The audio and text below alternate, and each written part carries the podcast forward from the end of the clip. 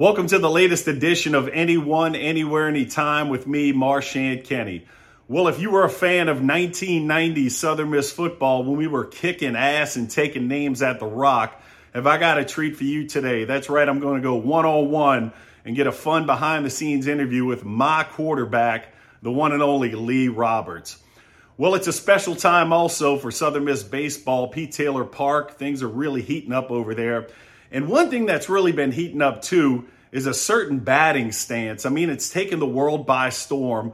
And that's right, the batting stance of our awesome third baseman, Danny Lynch. So this week on social media, I asked the Southern Miss Nation to send me your best video impersonations of that world famous batting stance. And well, let's let the tape roll. Well, thanks so much for sending those fun videos into the show.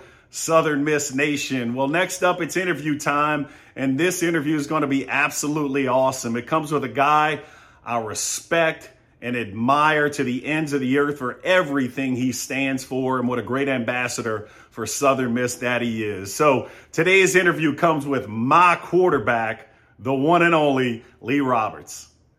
Well, today's interview is with a guy who's in the Southern Miss Hall of Fame. He was an all conference USA performer at Southern Miss he's a great friend of mine and somebody I absolutely admire and look up to uh, to this day. I mean, I joke with him and call him Captain America for all he represents uh, and, and, just being a tremendous ambassador for Southern Miss. So with all that said, today's interview is with the one and only my quarterback, Lee Roberts. Lee, how you doing, man? Man, I'm doing well, man. It's an it's an honor to be on uh, here with you. Obviously, we talk all the time, but this is this is really special. I mean, everything that you've done, getting this show off the ground and what you and your wife have been able to accomplish, man, it's it's great. So I, I, look forward to great things happening there. But man, it's an honor to sit down and talk with you for sure, man. Oh man, we got so much history. There's gonna be a lot of fun, a lot of stories to be told, man. And uh, but thank you for the kind words with the show. You know, when a lot of people uh, see you on ESPN right now, you know, being the play-by-play guy for numerous sports with Southern Miss for the past eight years, working with John Cox for nine years as the voice of color commentary for Southern Miss football. But when I think of you, Lee, I think in 1996 East Carolina. We'll get into that. I promise you that, man. So, but uh, it all had to start somewhere. Pace, Florida, Pace High School. Tell me about the high school days, man. Man, it was uh, it, it was some years that were really fun. You know, you talk to your high school coach, and he always says, "Hey, you know, the high school years are something you don't want to ever just let go." I mean, it's it's a place where your teammates can kind of go back to and you know you can always reminisce but honestly my time at southern miss was was phenomenal. But you're right it had to start somewhere. It started at pace and and it really started even before high school. My dad was my uh, little league football coach. I mean we'll take it back to the pee wee days a little bit. You know there was a stretch for five years we went 40 and 0 in pee wee football so something something pretty special there. I mean we were we were a team that would throw it we'd run it we had great defense, made, made a lot of uh, made a lot of noise around the the Panhandle of Florida, even a state championship as well. But you know, the high school days, man, under head coach Mickey Lindsay there at Pace High School was just phenomenal. Honestly, I, I think back to the early '90s at you know what happened there at Pace. Had the opportunity to learn behind Thad Busby, a guy that went on to play at Florida State. We actually got to play each other in 96 as well. So that was a, another great, maybe we can talk about that a little bit later. But you know, high school at Pace, Florida, man, it was it, it, was those years where you learned, you grew as a freshman. Obviously, I played on the freshman team. I had an opportunity that year, called up to play on the JV team, and man, I thought that was a big deal, honestly, back then. Man, bus ride over to to Mobile to play a JV team, and man, it, it was a little different. It was those guys were bigger, faster, stronger, and every level that you go to, that's just the way things are. And um, you know, just kind of led on to that point. Then obviously my sophomore year on the on the varsity, but again playing behind Thad Busby, you know, just a, a superstar in high school, an All American there, and you know, just learning from him, man. It was it was a lot of great years. Yeah, but you had a name for yourself pretty fast, man. One example in particular, you know, everybody knows about the Manning Passing Academy that goes on annual around here. Well, the uh, the Bowden Passing Academy was going on in your neck of the woods, and a cool story about that. You won the upperclassman award for the best quarterback at the camp, but there was a junior high quarterback there too. Our current Southern Miss uh, football coach, Will Hall, man, who was the best junior high guy. So you got you two have been knowing each other for a while, man. Talk about that little synergy right there. Well, you know, the first time I got to meet Coach Hall when he came on campus for his uh, press conference, you know, when when we first sat down and chatted, that was the first thing he really brought up was was then. You know, um, as adults, we all think we're the same age, right? And he said he was looking up to me as a middle schooler, looking to a high schooler, kind of kind of stung just a little bit. But no, it's it's really cool that Coach Hall and I have that opportunity to go to way back to when he was in, in middle school and I was in high school. And and honestly, I'll say this, man, the the Bowden Academy. I mean, there was a lot of great quarterbacks and wide receivers that went through there. Obviously, the the Bowden family did a great job um, coaching those guys up. My high school coach, you know, packed us up and took us every year. So I went three years to the Bowden Academy, a couple years at Samford, one year at Auburn. Um, that was when Terry Bowden and uh, Tommy were there. But man, just a, a, great camp. But, but yeah, just the, the honor to, to, to win that award. It was it, it was amazing. It, it really was. It was a lot of fun. Yeah, that's a tremendous award, and you got a lot of recognition, man. D1 started calling some offers. So, uh, how'd you wind up at Southern Miss? Man, it's a it's it's kind of a long story, you know. You so you, you take these unofficial recruiting visits, right? So I live in the Panhandle of Florida, you know. So there's Florida, there's Florida State, there's Alabama, there's Auburn. You have to be rooting for one of those teams when you're living down there. So every weekend I'm headed to one of those schools tried not to go to Florida State a whole lot because I knew that's where Thad was going to go. I didn't want to go back and and back him up. And and honestly, I, I, went to Auburn probably the most, and it really was because of the Bowden Academy. Tommy Bowden and I really began a relationship there, and he recruited me. And again, it wasn't anything that I did on the high school field because I wasn't able to play really until my senior year as far as a starter. Um, but but a lot of success there. Finished finished my high school career.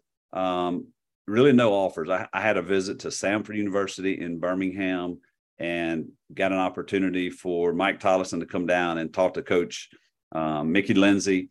Came over on an official visit. Coach Bower came and visited me in my home. I mean, so a lot of special things I can think about at Southern Miss back to my high school days. And you know, really, it's it's about connections. It's about coaches knowing each other, communication. Again, I was not a guy that just lit it up in high school. We didn't throw it a ton. We were more of a, a ground and pound type offense. We could throw it when we wanted to. I had some great receivers, don't get me wrong. But again, my stats are not what, what got me a scholarship to Southern Miss. It was it was connections, it was Coach Tollison, you know, looking at the film, and then obviously the meeting with Coach Bower was was phenomenal as well. And so I, my junior year, I actually came over with my biology teacher, uh, who's since passed away, Miss Charlotte Eubanks came over with uh, a friend of mine, her and her daughter just brought us over for a game. She was from Soso, Mississippi, and wanted to kind of just show us the around campus. Honestly, my high school was red, white, and blue. My competitor, my uh, arch enemy was black and gold. So at the time, I was not a black and gold fan. And I was in the stands at Southern Miss, and she caught a picture of me with a black and gold pom pom, and that one right there was one to one to remember for sure. So and again, that wasn't what made my decision to come to Southern Miss. It was really the the relationship that I was able to build with Coach Bower, the visit in the home, and obviously when I came over for my official visit, that uh, I believe it was February that year. Just loved Hattiesburg, man. It's I mean, you know, it's it's a great place. It's a great place to raise a family. It's a great place to come to school. Big time atmosphere. Uh, just a lot of great things happening when I was here, and I was just honored and uh, thrilled to get the scholarship for sure. Yeah, and Southern Miss is honored to get you on board. So 94, your red shirt, man, just kind of get that year under your belt. I redshirted in 93. But uh, you know, we become teammates right around that time, man. And what's neat about your uh, your class when they came in, you had four quarterbacks in that quarterback class. Uh, you had you, a couple others, but the name Patrick Surtain was being included as a quarterback. Wound up being a pretty good DB, obviously, though. But man, that had to be neat looking back. Like Surtain was kind of being looked at a quarterback. I mean, he was a stud in high school coming out of uh, Karr High School in New Orleans as a quarterback slash DB. Well, you know, it's funny when, when you're getting recruited, the coaches, they say all the right things, right? I mean, obviously Coach Bower wanted, he said, we need somebody to come in and play right away. We had a, um, a guy that had played a couple years, but really the offense was, was struggling. Um, so I thought I had a chance to come in and, and play early, honestly. And I, I get on campus and I hear about this guy, Patrick Surtain. I'm like, you got to be kidding me. This is who I, I have to go against. I mean, this guy but then immediately shifted him to the defense. So it was a little bit of a relief. Uh, but yeah, we brought in four quarterbacks that year and just a, a really talented class that signed in 94 and again honored to be part of it. But but yeah some great teammates. Obviously you and i we go way back. Lots of lots of fun memories and you know glad we're able to carry on that uh, relationship as well man. Oh heck yeah. We're going to get into a lot of those stories but uh so your red shirt 94 95 goes on. You're kind of a backup quarterback right there and heading into the spring of 96 and we'll get into something there. But there was a buzz i remember man the wide receivers were talking the tight ends were talking like the best ball is thrown by Lee Roberts, but somehow you're still backing people up. But there was a big buzz about you, man. Um, and, and how'd that feel though, knowing I might have the best ball here, but dang, I'm still a backup. You know, again, the one thing my dad always said, if he could change something about me, would be my height. He said, I, I wish you could have been a little taller. And when I got on campus, that was kind of what I thought too. I was like, I, could I do? I feel like I had all the things I needed to to be successful, but I wished I could have been a little taller, right? So I had to make up for it one way or the other. And so, you know, whether it was getting the ball out of my hands quicker, being able to move my feet in between uh, big linemen or whatever. But but you're right, man. I, I felt like when I got on campus that I could come in and compete and play right away. Got the red shirt. Very, very glad I was able to red shirt. You know, one focus on school, just kind of get things acclimated to what college life was all about and then, yeah, 95 came, was actually the backup. Heath Graham had been named the starter partway through my freshman year. And I really felt like, okay, this is about to happen again. I'm going to be behind a guy that's one year ahead of me. Are you kidding me? There was no transfer portal.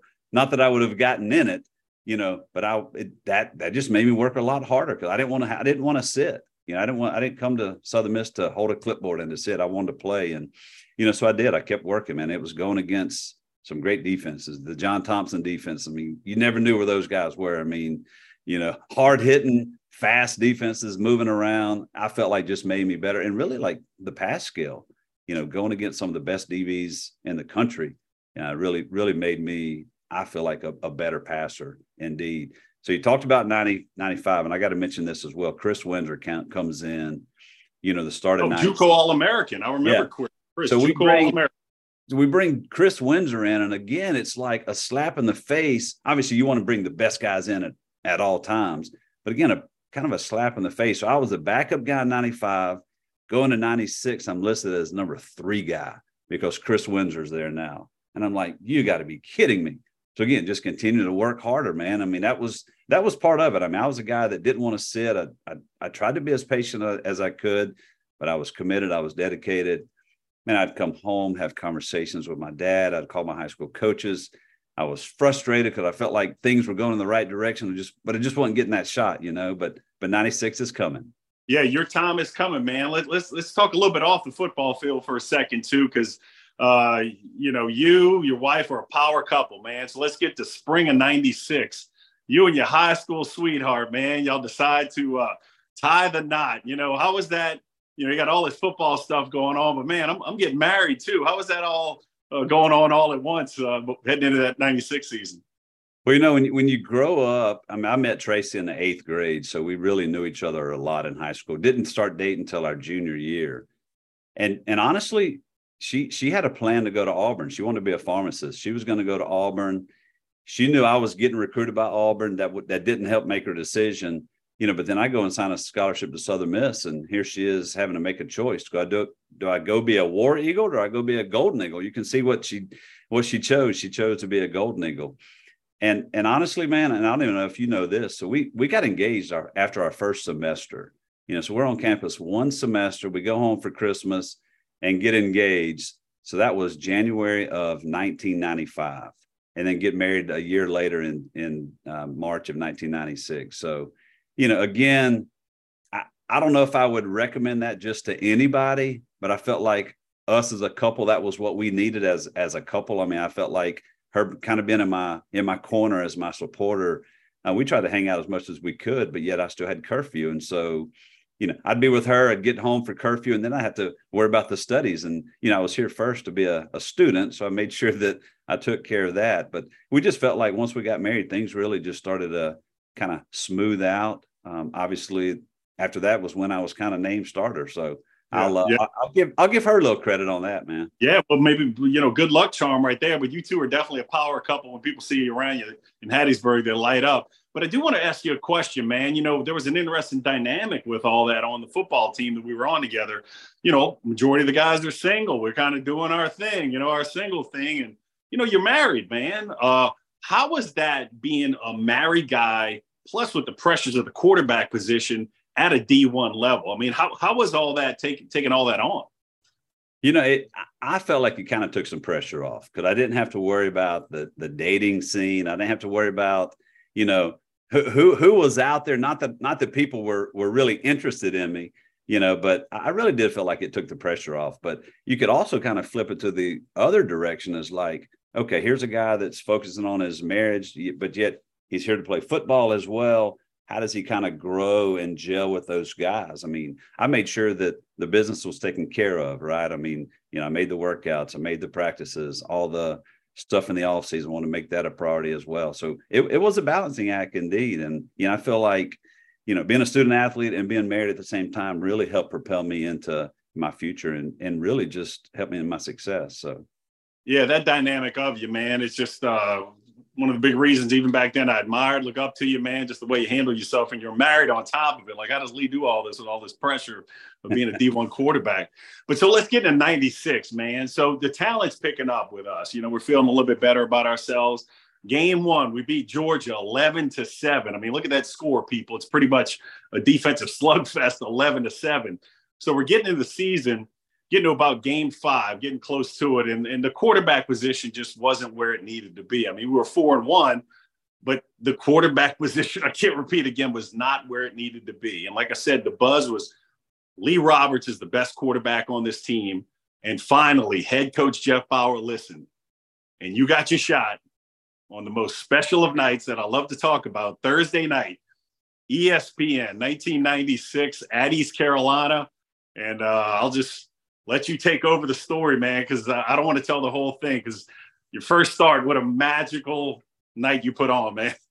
Well, it, it, it couldn't have gone any better. I'll be honest with you.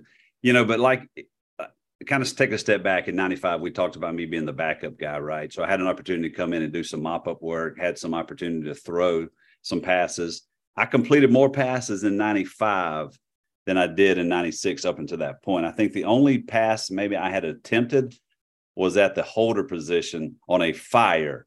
Okay. So I may have been I may have been 0 for 1 before I went in a, as the starter, but it just goes to show you the confidence the coaches have in you. And again, what you do in practice hopefully will correlate to the games. And uh, and I feel like that is what happened to me. So again, I just attribute it to hard work, dedication, just continue to try to press forward. But yeah, Coach Bower, man, he had the opportunity to make a quarterback change. Everybody in the world thought it was going to be Chris Windsor.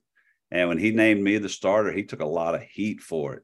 And he'll tell you today, I mean, he he took a lot of heat for it. But um, so although he made the made the decision, it was Coach Norman Joseph, who was my offensive coordinator, who actually made the phone call. Coach Joseph calls me, says, Hey, he wants to meet with me. This was, you know, on a Monday on an open week.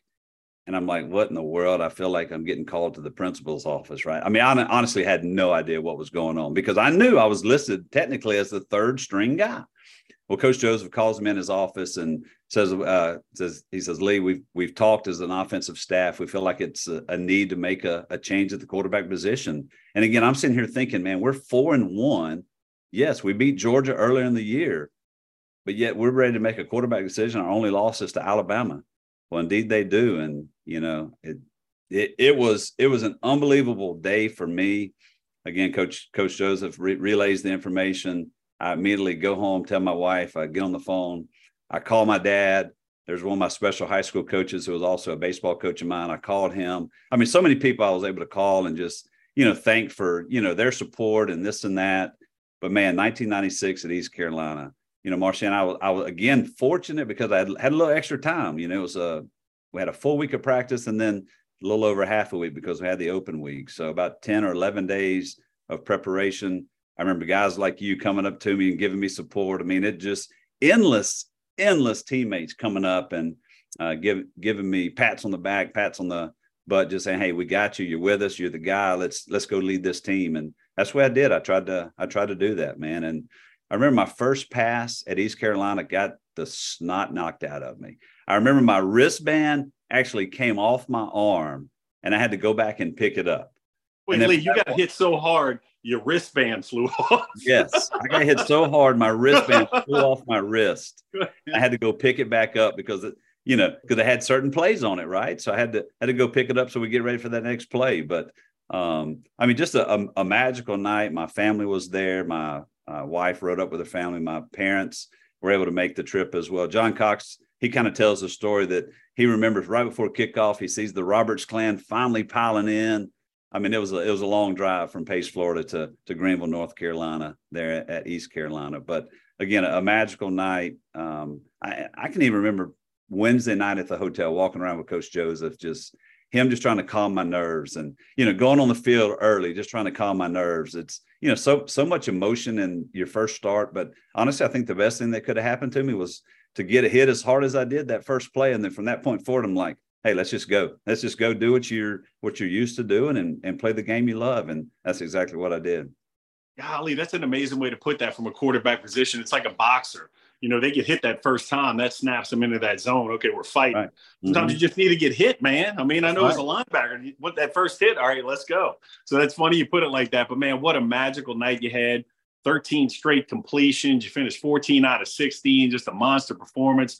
We're all hamming it up in the camera on ESPN with the big win in Greenville, Carolina, thanks to that magical arm from Lee Roberts that night. So we're known for defense, though, quite a bit back in the 90s. I know some of the stuff we did on defense, man. And we're chugging along with the season. We got our quarterback now. You're doing great things, and we get to week week uh, ten, man, and uh, at Houston, we're eight and one. You know, we're, we're top twenty, and all of a sudden we forget how to play defense and how to tackle people. And uh, you put on a show, almost 400 yards of offense, set a school record. Kendrick Lee, wide receiver, set the school record for receiving yards. You guys are doing their thing, and we can't do a thing and lose 56 to 49 in overtime, man. It, it was just Lee, that one hurts, man. To this day, it, we let it, you down on defense. It, it it it stings, and not because of y'all letting anybody down. You didn't. I mean, offense had their had their struggles throughout the year, but I mean, if you remember, we came up just short. I mean, inches, foot maybe. Brandon Francis, the swing pass. Yeah. Yes, it was a swing pass to Brandon Francis, and you know, just comes up a little short. But you know, I think I think everything happens for a reason. I mean, they they gave us the motivation for for the next year. You know, I mean, obviously we wanted to win the Conference USA outright. You know, back in '96, you know, we were we were just uh, in an alliance with Conference USA. Or no, no, no. In '95, we were in an alliance. That was the alliance. '96, yep. '96 was the first year, so they only sent one team to the to a bowl game, and man, you talking about stinging, right? I mean, you you're technically co-champs of the conference, but yet you're sitting at home at Christmas watching everybody else play. And man, it just it just kind of led to the 97 season, right?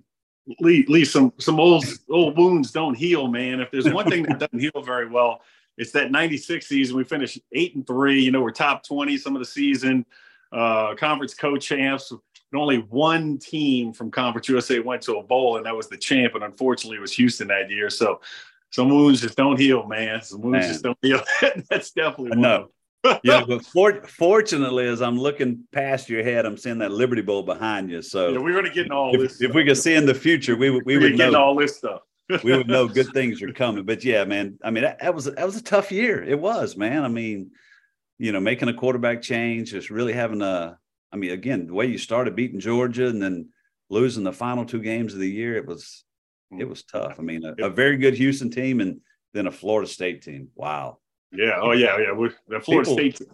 People still ask me, say, Lee, what, what was the toughest game as far as being hit in your career? And immediately I have to talk about the 96 Florida State team.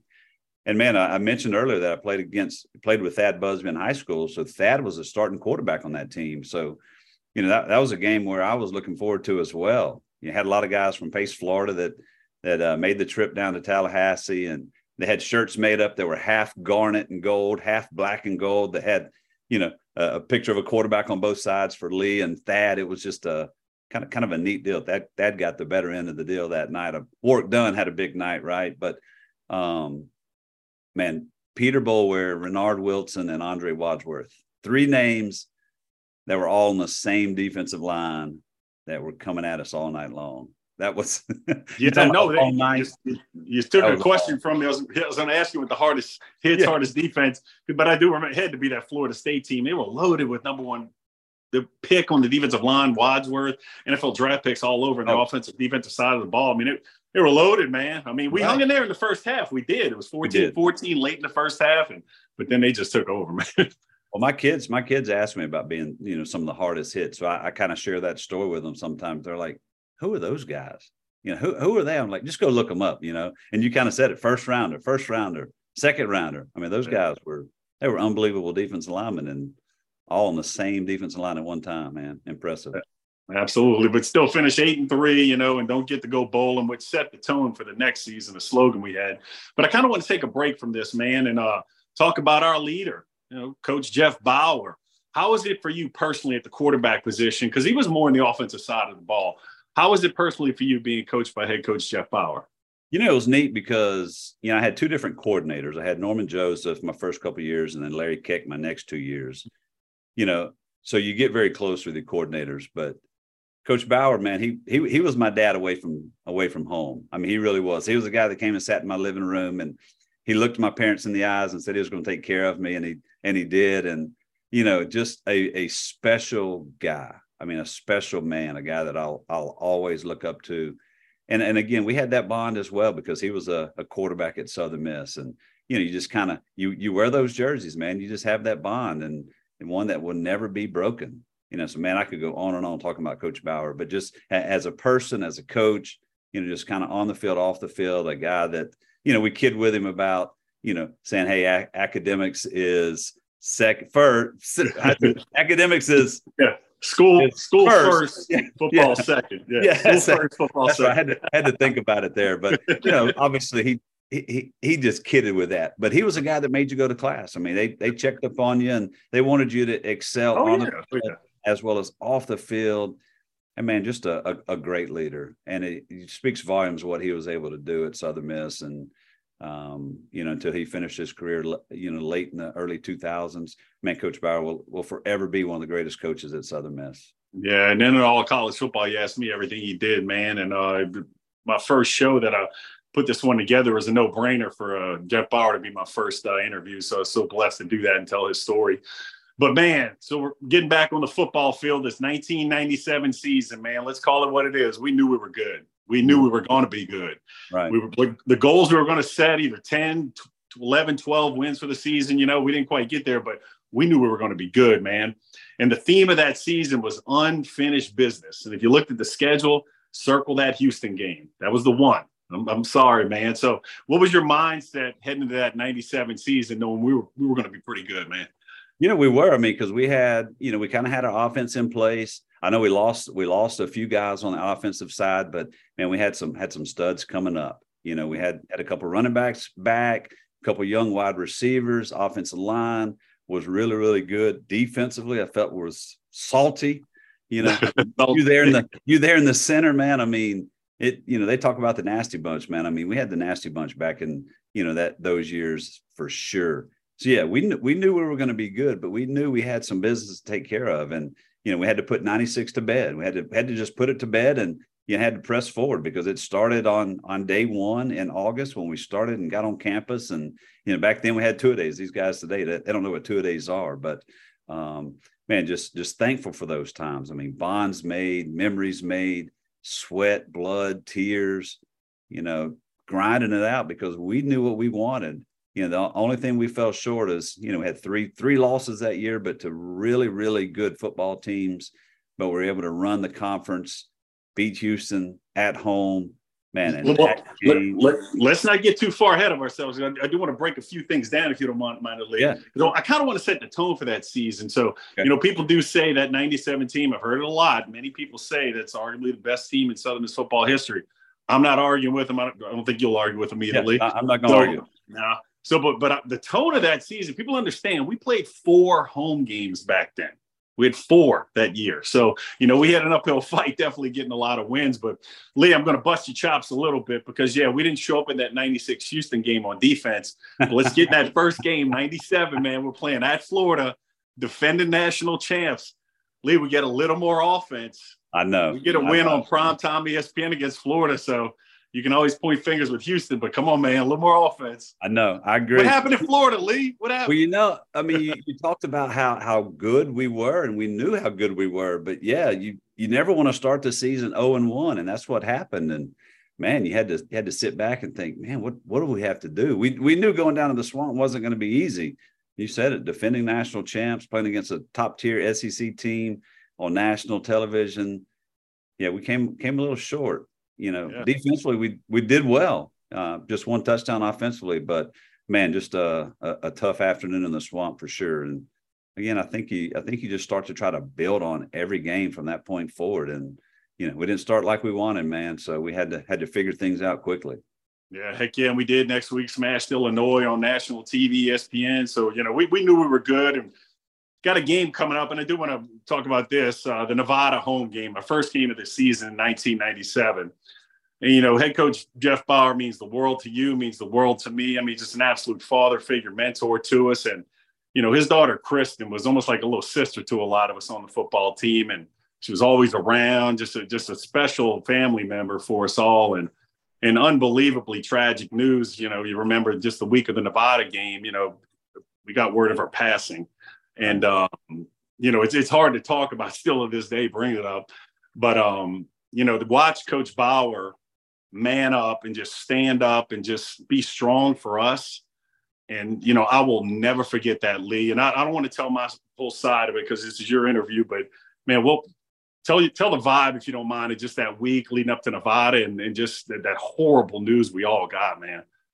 You know, again, it's just one of those things you just, you never want to see a, a parent go through. You never want to see a parent have to bury their own child. And, you know, unfortunately, that was what what happened here and you know just uh, a, a, tough night i mean kristen a, a beautiful young lady uh, had the world ahead of her but the lord called her home and you know to see the way coach Bower and miss debbie responded you know just i mean their their faith and just how they believed and i mean they still had stephanie so they had to be strong for stephanie as well. She was you know she was a little younger at the time but man for him and i don't even think he missed practice you know? No. so so for him to to be able to to keep his focus i mean he may have missed some meetings and some planning but yet he had a staff in place that could help do that. But man he didn't miss practice. And and i gotta i gotta say man that is a tough tough thing for him to do but maybe mentally that was just the thing he had to do was to keep his focus and to try to keep going with what he knew what was best and i mean he knew he couldn't change the situation but man, you got to give a, a, lot of credit Coach Bower for the for the focus and the dedication because he knew too. I mean, he knew what we went through in '96, and he knew we were, you know, had some unfinished business, and, and he he wanted to leave it all on the table for us as well, and, and he did. Man, it was uh, a very very tough time, but man, he never wavered. He was always there for us. He was uh, strong at practice, but he had a, he had a great support staff as well. Oh, absolutely. Talking to him week one of this show about you know, her death. And, uh, you know, I really got a strong feeling, just like I felt back then. He, he needed a shoulder to lean on. That shoulder was us, man. And and all we did was hold him up that week. And Nevada didn't stand a chance that week. We are in all black, you know, and, and uh, you know, I, I, was salty. Almost got thrown out the games. Just you know, you know, I get sometimes, but but we, uh, you know, took care of them, man, and uh, and we took care of a lot of people that season. And I want to take a quick break too with uh, talking about a couple players you played with, man. We had a thunder and lightning show in the backfield. Harold Shaw, the train, Eric Booth, arguably the fastest guy in college football. How is it having those two guys in the backfield, the, the thunder and lightning express, man? We know honestly, it it took away from our passing game, is what it did. but I was great answer. but I was okay with it, man. I was okay with it. I'm I'm like you. I wanted to see the wins on the win column come up. I didn't care about you know, if we had rushing yards or passing yards, or if it was defensive touchdowns or special teams, I didn't care. You know, I felt like, you know, we had 22 guys playing football, you know, 22 starters at, at any given time. And man, to have those guys in the backfield, man, it was, it was impressive. And, and you, you look back at those guys and what they were able to accomplish. And, you know, I can't think of another tandem in the backfield. You know, maybe, maybe all Auburn had, um, you know, Cadillac Williams and Ronnie, um, losing. Oh, yeah, yeah, yeah. But I know you're talking about that but, duo. But they had a they had a duo uh, running backs as well. But man, I, I can't really ever remember two like Harold and, and E Booth, man, that were just as studs as they were and, and kind of a different style. I mean, Booth wasn't small. You know, no. Harold was a big back. He'll run over you, but they could all he could also run by you. But man, you talk about the speed of Booth, man, he was he was something as well. And a, a kickoff return specialist, super, super um, impressed backfield for sure. And you know, I kidded about taking away the the passing game. The passing game came. We had some studs out there as well. But man, the the running backs, I, I loved handing the ball off and just watch them do their thing, man. Oh heck yeah, man! But one thing that's maintained through this 97 season after East Carolina, man, we had stability in you at the quarterback position. We finally had a guy. We didn't have anything to worry about. Just go do our thing, you know, because Lee Roberts is under center and things get tough. He's, he's going to handle business. And we handled business all through the season, man. And it got, you know, all the way to that Houston game that we had circled, man, at the Rock. You know, we win this, we win Conference USA, we get to the Liberty Bowl. The unfinished business slogan is right here uh, what was your mindset going into this Houston game? Because I know I was, I was ready. That's all I got to say. oh no, I mean I was I was ready too. I mean it was it, it was a year of '96 that I didn't want to happen again. So I made sure that the offensive side took care of theirs their part. I knew you guys on the defense were going to take care of your part as well. And man, I, it, it, was a it was a great week of preparation. And again, it was something that we had circled on that calendar, and we knew that it, you know, the Conference USA Championship was going to run through Hattiesburg, but we had to run through Houston to, for it to happen. And when they came to our house, man, it we we did. We took care of business, just and it, it was never never even close, man. I felt like we just dominated, you know, in all three phases of the game, and and really showed Houston who the best team of the conference was that year. Yeah, man, beat them 33 to nothing. And I think the score could have been worse. But when I think of that game, too, which really solidified that season, when you say the hit. Oh man! If you're talking about a swing pass that Houston tried, and Patrick Surtain, our cornerback, our stud cornerback, read it fast, and literally, Lee, you remember, knock the teeth. Oh yeah, I mean, you can see that wide receiver. He's, he's, getting up, he's picking up his teeth. You know, I hate to laugh about it, but man, right. it just that's how bad we wanted to beat Houston. Oh, Pat Surtain the hit. You're not lying. I mean, that hit today probably would have been he'd have been fined or ejected. I mean, yeah, whatever. That ain't working today. but but no, in '97, man, it was it was legit. I mean, I remember we we used to give the big hit award, man, and and I know he got it for that week, indeed. But yeah, to knock somebody's tooth out, man. I mean, that's that's some no, teeth, not just tooth. Yeah, I mean, knocking his teeth out, man. That's that's serious right there. I mean, it just goes to show you kind of player Surtain was, and again, just uh, it, it, was just it was meant to be for that 97 team, Southern Miss team for sure. Heck yeah, man. And we finish eight and three, you know, top 25. And and we get to what's considered the standard for Southern Miss football at that point. That's getting to the Liberty Bowl and uh, to play Pittsburgh. And for whatever reason, just because Pittsburgh was from a bigger conference or what have you, all this P5 talk, what have you, you know, they they really, I, I thought, took us a little light. Lee Corso picked against us on ESPN that day. Uh, but talk about the tone heading to that Liberty Bowl, man, because uh, kind of showed the nation just how good Southern Miss was at that point. You know, they we really did. I mean, it was a great week. It really was. I mean, if I going back to that week, man, I had a little bit of laryngitis. You know, so we we actually at practice had to work on some hand signals for me to call the cadence. You know, I fortunately was able to get my voice back by game time, but I mean, it was just we we weren't going to let anything just stop us you know the, the Houston game, we took care of business. We knew we needed to to get through Pittsburgh, and we did. I mean, the Liberty Bowl, people didn't people didn't believe of it, believe in us outside of Southern Miss faithful, and man, did they show up! That was a Uh, a, a Liberty Bowl that was packed full of Southern Miss fans, and a cold night, but man, a week a week that was just phenomenal. I can remember just you know different things we did. I mean, the bowls do a great job you know, organizing the team functions. But I can remember fans down on Beale Street just talking the noise. They were nowhere to be found on December 31st that night, man, as we ring ring in the new year. They were nowhere to be found.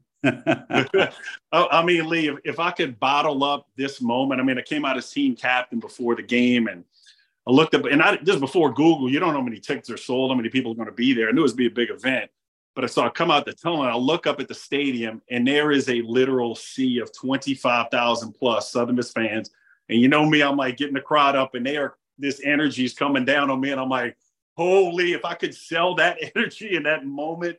But that was that crowd that whole night, dude, and that was the definition of Southern Miss, if you ask me. That that 97 Liberty Bowl, man, the fans, it was all one. It was the team, it was the fans, coach. It was just, it was incredible, man.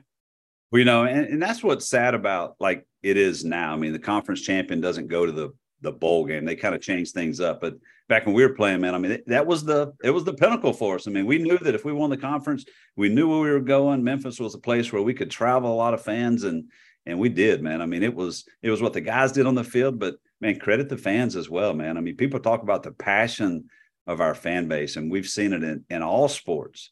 I mean, they travel, they get loud, they get rowdy, and man, you you feed off that, a lot of great things happen. And uh, man, we'll get back to feeding to filling the rock soon, but I can remember some, some great times at the Rock and the Liberty Bowl. Just seeing that sea of black and gold, man, just a it's a special feeling, man. Yeah, that was a team effort. Fans, players. I mean, one team right there. But I want to talk about w- one thing too with you too. When I think of you, I actually think of two things, Lee. I, I think of 1996 at East Carolina when your magical arm just went off, and then I think of that play, first touchdown of the Liberty Bowl game. Man, it is the most gorgeous football play you will ever see. Roberts play action on a post route to Gideon, and it's just this beautiful spiral. Gideon catches it. He turns the salute to Pinkston. Yeah. it's the most beautiful football play you'll ever see, man. What does that play mean to you? Because I'll, I'll, text you that every now and then. Just uh, I'll tweet it. It's just so cool. I can't get enough of it. yeah, and I do. I mean, I see that play all the time, and I mean, I can run it in the back of my head now. I mean, it was just it was one of those play fakes to Harold Shaw in the backfield, and you get your feet set, and you, you got a one on one route with with Sherrod getting down the middle, and I mean, he's a guy that we we just had some connection throughout the year. I mean, I kind of knew where he was going. He knew my thought process as well. But but that right there was just a, a, a well run route by Gideon and a pass. I just had to throw it up, let him go get it. But yeah, I can I can see that salute, man. It's all over, you know, any kind of Southern Miss hype video, man. You can see the the Sherrod Gideon salute. So special. But we talk about the, the, two wide receivers, man. We talked about yeah, Lee, let, us get into that, man. That was actually my next question. And you read yeah. my mind. What was it like having to me the greatest wide receiver duo in Southern Miss history, Sherrod Gideon and Todd Pinkston? What was it like working with those guys? Man, you three were just on point, man, when things were clicking. You know, the, it was it was as good as it could be. Honest, I mean, you got two guys, different type receivers. Sherrod was playing a split end. Um, Todd played the uh, the slot. On the other end, the flanker, you had Eddie Shaw, who's the brother of Harold Shaw. I mean, had three receivers that were really, really good. But man, just the connection that we had, and you know, I talked about what um, what Sherrod and I could do. But man, Pink, he's a guy that's six three. He could stretch it out. You know, I remember he he saved me one of those passes in the Liberty Bowl. He went up and caught a ball that was high and ended up coming down and hitting himself right in the midsection with the ball. But you know, those guys believed in me. I believed in them as well. You know, whether it was throwing out routes or throwing the ball deep, we just kind of knew we kind of knew each other.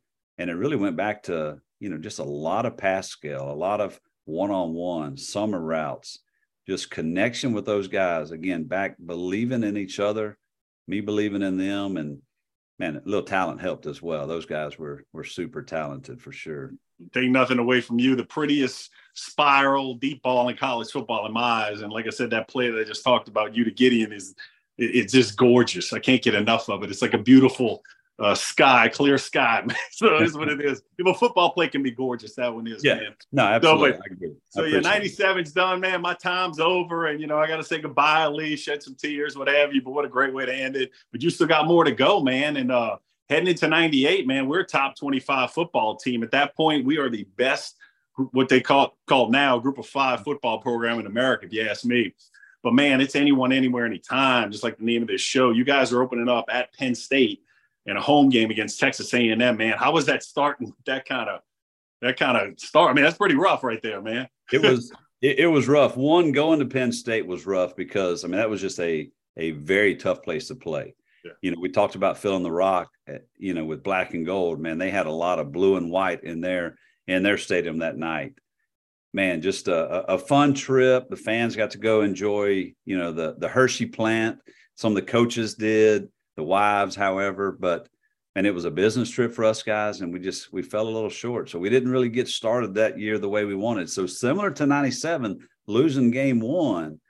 You know, normally you want to play a play a team where you can try to win. Southern Miss, anyone, anywhere, anytime. As you just said it. I mean, we'll play we'll play anybody at, at any given time. Yeah, yeah. And I mean, starting out with defending national champion in '97, starting out with Penn State in '98, man, it just it yeah. puts a pressure on us guys for sure. But uh, a, a, a tough loss on the road. But and, and then you mentioned the A and M game, man. Yeah, and, and, and, really want to break that down if you don't mind, Lee. Uh, so leading up to that game, man. Speaking of pressure, you got all these things going on. Being a D one quarterback, man, you you know you got a unbelievable wife. Things are going great, man. And but, but uh, I actually heard an interview with you. You had to keep a pager on you at practice the, t- the week of Texas A and M game because you you don't know because Tracy's pregnant. This baby could be born anytime, man. Right. Talk about that week trying to focus on beating Texas A&M, but man, I got a baby on the way. I got a pager on me at practice, man. so we lived, so we lived we lived off campus, and I used to ride my bike, you know, to campus, and you know every every day I did, and yeah, I wore a pager.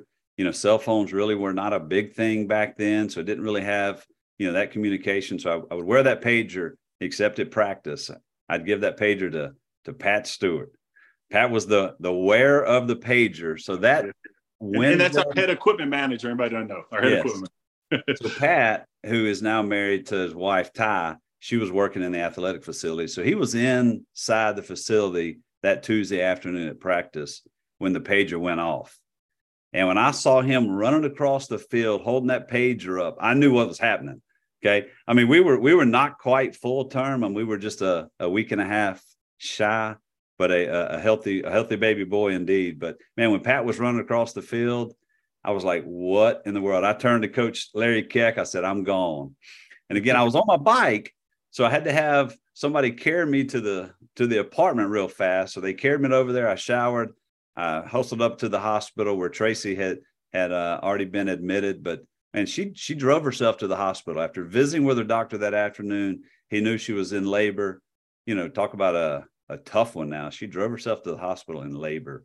Um, so man, I'm glad women, I'm glad women get to do that than us men. But I was I was her support staff that uh that evening. But you talked about you talked about pressure. It was a, it was a long night. So left practice, you know, four o'clock, maybe four thirty. Get to the hospital. You know, we didn't have Brendan until in the wee hours of the next morning. Uh, a long night. Spent some time with them went home to get some rest because I knew I had class and practice, and you know then had some news that um, that he had a little bit of a infection, so wasn't sure what was going on. Uh, it was really touch and go there for a little while. So you kind of add having a brand new baby to a 21, 22 year old kid in college that's trying to get ready for that win in Texas A&M.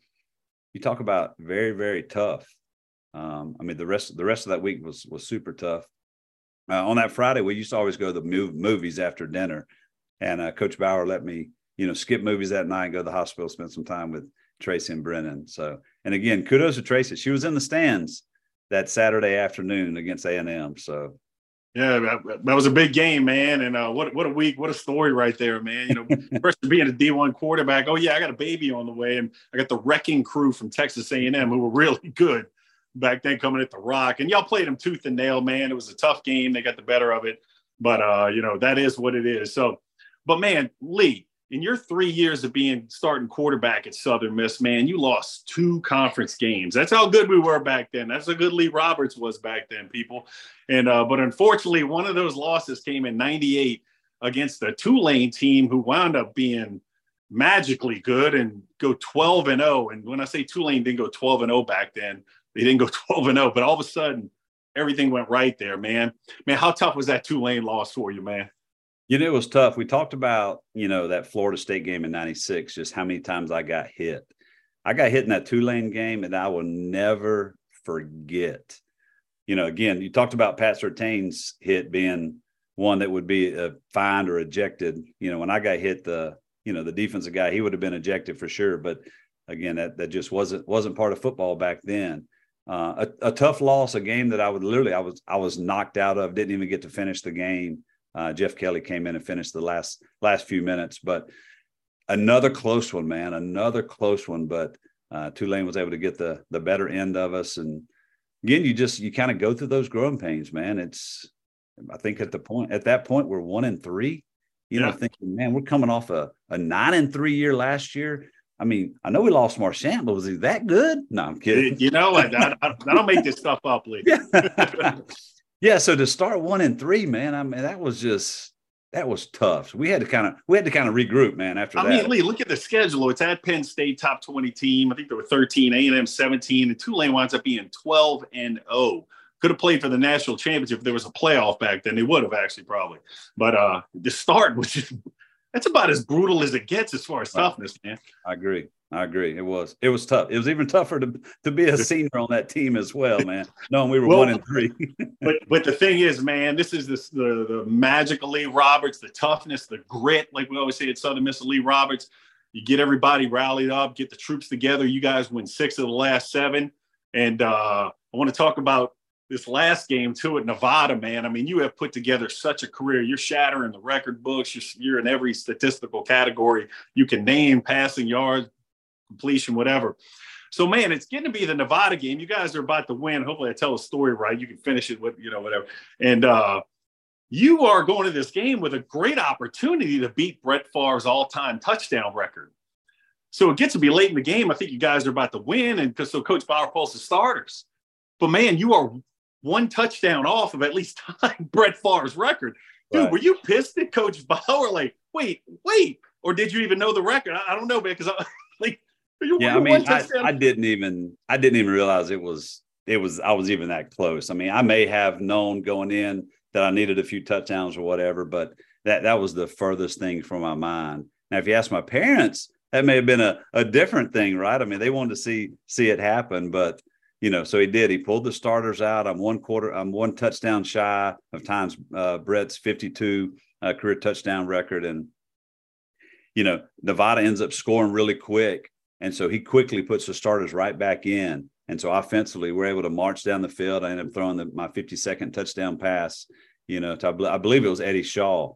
Um, and just phenomenal. You know, again, not knowing at the time that I was able to tie Brett Favre's career touchdown record, but looking back, I mean, I thought that was just kind of a, a neat thing that, you know, you're pulled out, then you're put back in, then you have that opportunity again, Coach Bower didn't do it, so I would get a record. But um, you know, he's he, he's a coach that hey, let's let's preserve these guys if we need. We're not going to run up a score, but he knew we needed to get in and get one more score, and so we were able to. Oh heck yeah, man! And tying Brett Favre for the all-time touchdown record was huge. I mean, Favre had just come off a Super Bowl win, literally year before. So uh, y'all are in the same breath. Lee Roberts, Brett Favre, baby.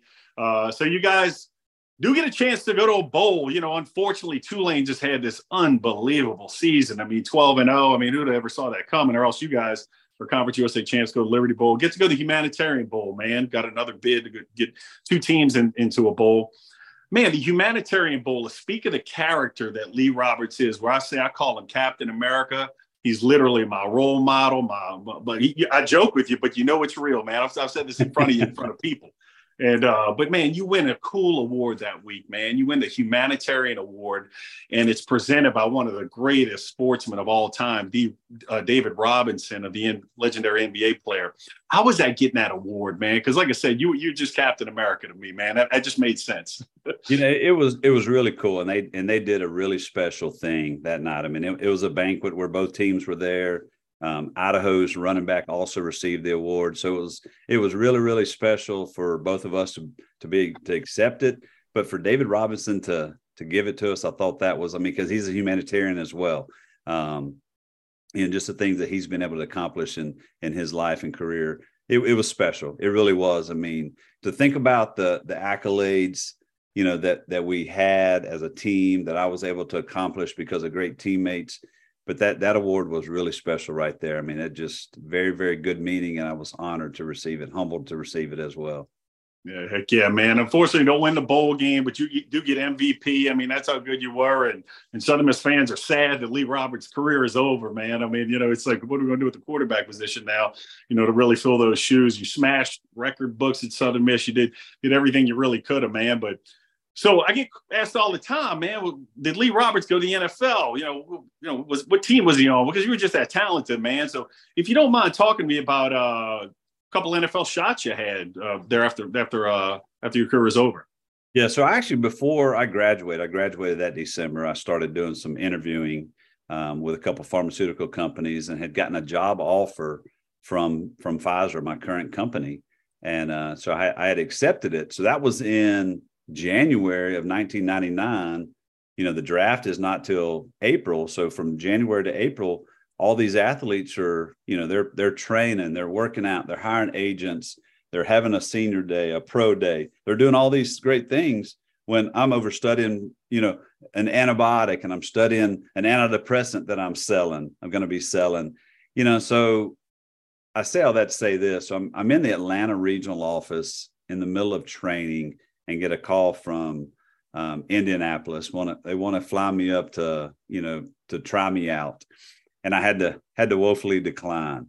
And then I'm and then a, another time I'm I'm in a wedding for Frank Firestone, who was my center, uh, one of my greatest friends at Southern Miss as well. In his wedding, the week of Dallas calls wants to fly me out to you know try me out as well. I had to had to decline again, and and it wasn't because I was in Frank's wedding. It wasn't because I was married. It wasn't because I had a kid and I had to provide for my family. I just felt like it was time to kind of hang up the cleats. You know, I mean, I'd finished my my playing career with uh, you know a lot of great a lot of great memories, and really just felt like it was it was time to hang it up and get out in the business world and you know see what it's all about. So, um, you know, fortunately, I'm I'm able to walk. No no major injuries and again, I I just feel like that was the plan God had for me. So again, honored to have the opportunity to be called to to go try out, but yeah, had to had to decline on those. So Oh heck yeah, man! And uh, hang your hat on a tremendous Southern Miss football career. And and one of the cool things, man, in 09, we got inducted into the Hall of Fame together, man. Right. I mean, that, that's just I don't know what I was more excited about, me going to the Hall of Fame or me being inducted with my quarterback, Lee Roberts, man. Dude, just what a special night. What'd that mean for you in 09 to get inducted to that Hall of Fame? Man, just super special. And I actually serve on the M Club board now, and I get to see all these different athletes as they're inducted. And man, it it again just an an, an humbling experience, an humbling honor um, to go in with a former teammate. I mean, it's just super super special that you're thought of that well amongst the university and former athletes and the M Club. I mean, to wear to wear the black and gold. I know John. John will ask you all the time, "What does it mean to wear the black and gold?" Man, it's it's special. It really is, and you know, just the the teammates, the bonds, just the the things that we do. Um, we do a lot with the little, and you know, I don't take that with a grain of salt. I mean, it's the it's the truth, man. We're able to accomplish a lot of great things, and again, you know, so my playing career it really started back when I was about six years old with my dad, and it finished when I was 22 with as a dad with uh, you know a son and a wife. Um, but again, yeah, so 10 years or so later, after my playing career is over, have that opportunity, man, uh, very very special. And to go in with you, it was it made it extra special night. That was awesome, man. And you're kind of hitting on something what it feels like to be Southern Miss. As I'm doing this show, I, I do fan comments, and Lori Brechtel had a fan comment not too too long ago that I loved, explaining what it's like to be a Southern Miss fan. And she says, it's in a state where we're dealing with Ole Miss and Mississippi State SEC stuff. It's like we're audacious. Yeah. We go against the norm, and that's literally. It's easy to be an Ole Miss State fan. It is. Go ahead, go do your thing. Absolutely. You go against the norm, and you got this grit. I can't explain it, man. It, it's just it's a cool thing. Be a Southern Miss person. no, I agree, man. And, and and and now, I mean, it's it's being preached on campus with uh, Dr. Joe Paul, our president. So he talked he talks about that too. So you know that grit, being audacious, man, setting audacious goals. It's it's super special, man. Heck yeah, and uh, and man, you are just a tremendous ambassador for Southern Miss. Doesn't get much better. Uh, so for the past nine years, you've been working with John Cox up in the booth for Southern Miss football games, being the color guy, working with John as play-by-play. You guys are great. And then also for the past eight years, you've been doing ESPN as a play-by-play guy for numerous sports. So how's that been, man? Giving back to university like that. Well, you know, I, I, I never really thought commentating would would kind of be in my blood. Um, I know if you ask like John, he he knew from the get go that's what he wanted to do for his career. You know, my dad was a he he was a PA announcer at my high school, and so I kind of knew that. But obviously, commentating is is totally different.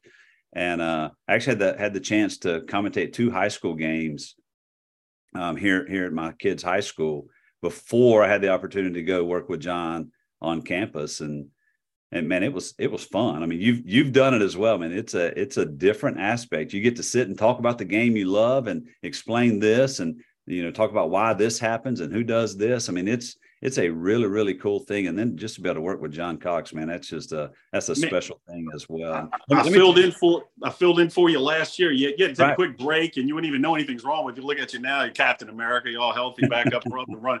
But no, I was uh until you see it and you know it full force, until you see John Cox in the booth, right. the attention to detail, Man. the the expertise he puts into that, until you're in that booth with him, right. you, you can't earn enough respect for him for the for the job that man does and the effort he puts into putting the product out.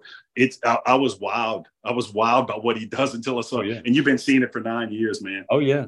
And I mean, if you ha- if you have to learn from someone, man, he's the he's the greatest to learn from. And you know, not not only a great play-by-play guy, but he's he's his own engineer too. So he he, he manages everything throughout the game. And and just you know a special person a special friend. I mean obviously we had that john and i had that relationship as a as a player um you know voice relationship. And now we're able to have it as commentator and a and a voice relationship as well. And it's it's been cool man. I was able to take over for vic purvis who um who did it for 40 plus years. And now john's done the the play-by-play role for you know 45 years now i'm thinking. So it's it's special man. And it and it's just not sitting in the booth man. It's it's being around the guys. It's being in the the locker room being in the hotel being on the trips with with the team man. It's there there was a time in my life because my kids really didn't play much football. They chose other sports which was totally fine.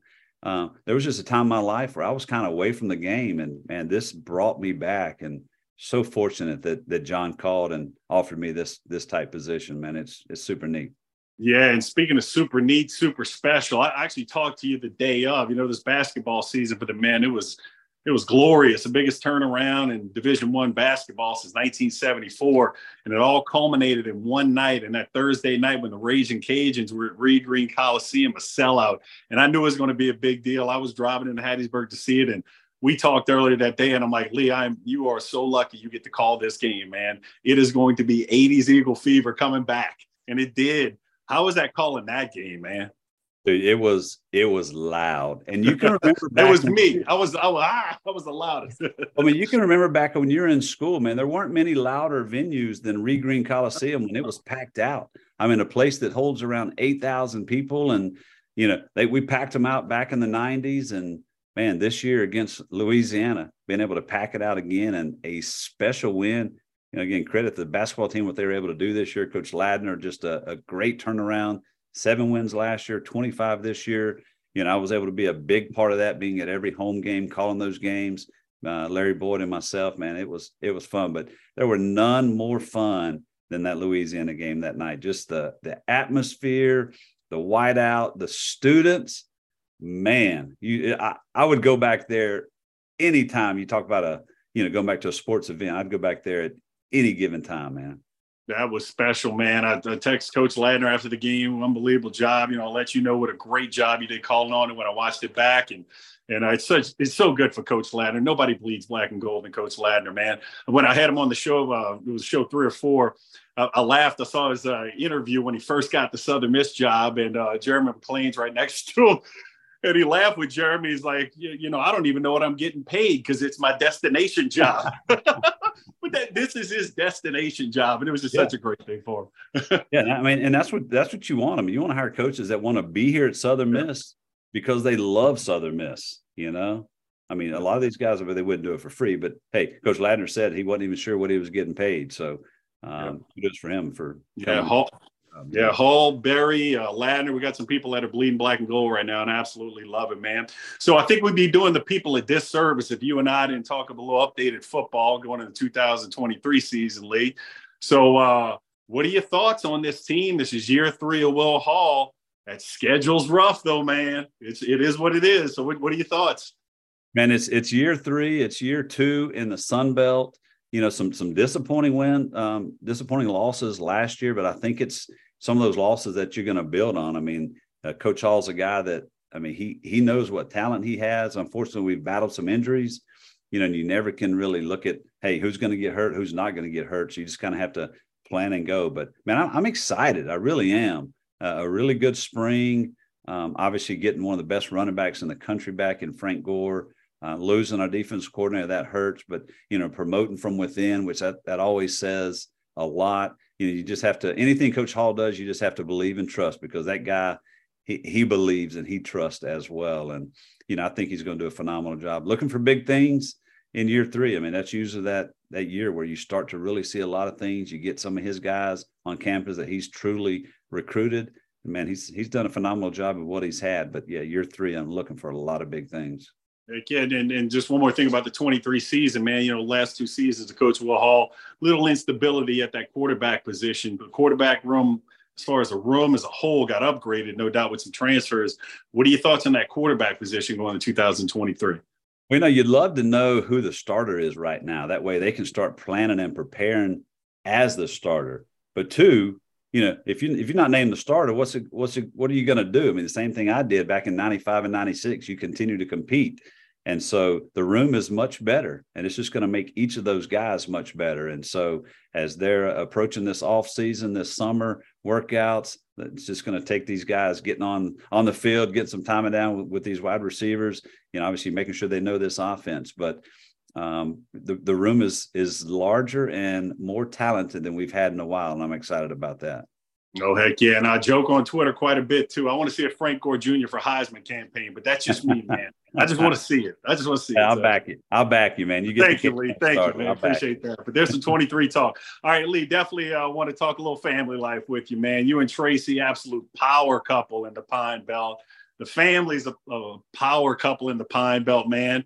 Uh, give me some family updates, man. I know you had one son play basketball for Southern Miss too, Lee, which yeah, was pretty so, awesome. Yeah, so I mentioned my kids are really not football players. They've they've each kind of done their own thing. So yeah, Blake was a basketball player. Brennan, our oldest, he played baseball in high school, but Blake did go on and play a couple years at at Southern Miss. Had to make some tough decisions uh, to prepare himself for for dental school. He's going to apply for dental school this summer. I'm super proud what he's been able to do. My oldest is in uh, physician assistant school in Montgomery. Uh, Bentley, our third son's getting ready to graduate high school. Marchant, we're too young to be having all these kids graduate, man. What's going on? I'm about to have three, three out of high school, man. That's that's insane. Man, when so, I when I saw Patrick Surtain's kid get drafted in the NFL, I'm like, how old am I? Am I, am I 70? I mean, right. he's in the NFL. His Surtain's son is in the NFL. Yeah, that's that's crazy. anyway, so Bentley's going to uh, graduate in a couple weeks, and he's going to attend Southern Miss as well. So, so my you know first three sons are all going to school at Southern Miss. That that makes me proud for sure. And then Brooks, our youngest, is a sophomore. He's a he's a basketball, baseball guy as well. So you know they all love sports. They love athletics. They love Southern Miss. Um, you know they're they're at, at just about every game, every venue that they can go to. They love to follow the black and gold. So couldn't be more proud of my kids. And of course, Tracy, she's right there along the way. The the the the the only female in the house, man. It's it's tough living in the Roberts household sometime, but uh, she handles us well. Uh, she's a rock, man. She's got a rock star husband, rock star family life. So good for y'all, man. Thanks for the update. Hey, Lee, I want to give you an opportunity, man, from the great Lee Roberts to tell a Southern Miss Nation maybe some words of a motivation or what have you for the future of where we're headed. What, what, give us give us some words, Lee.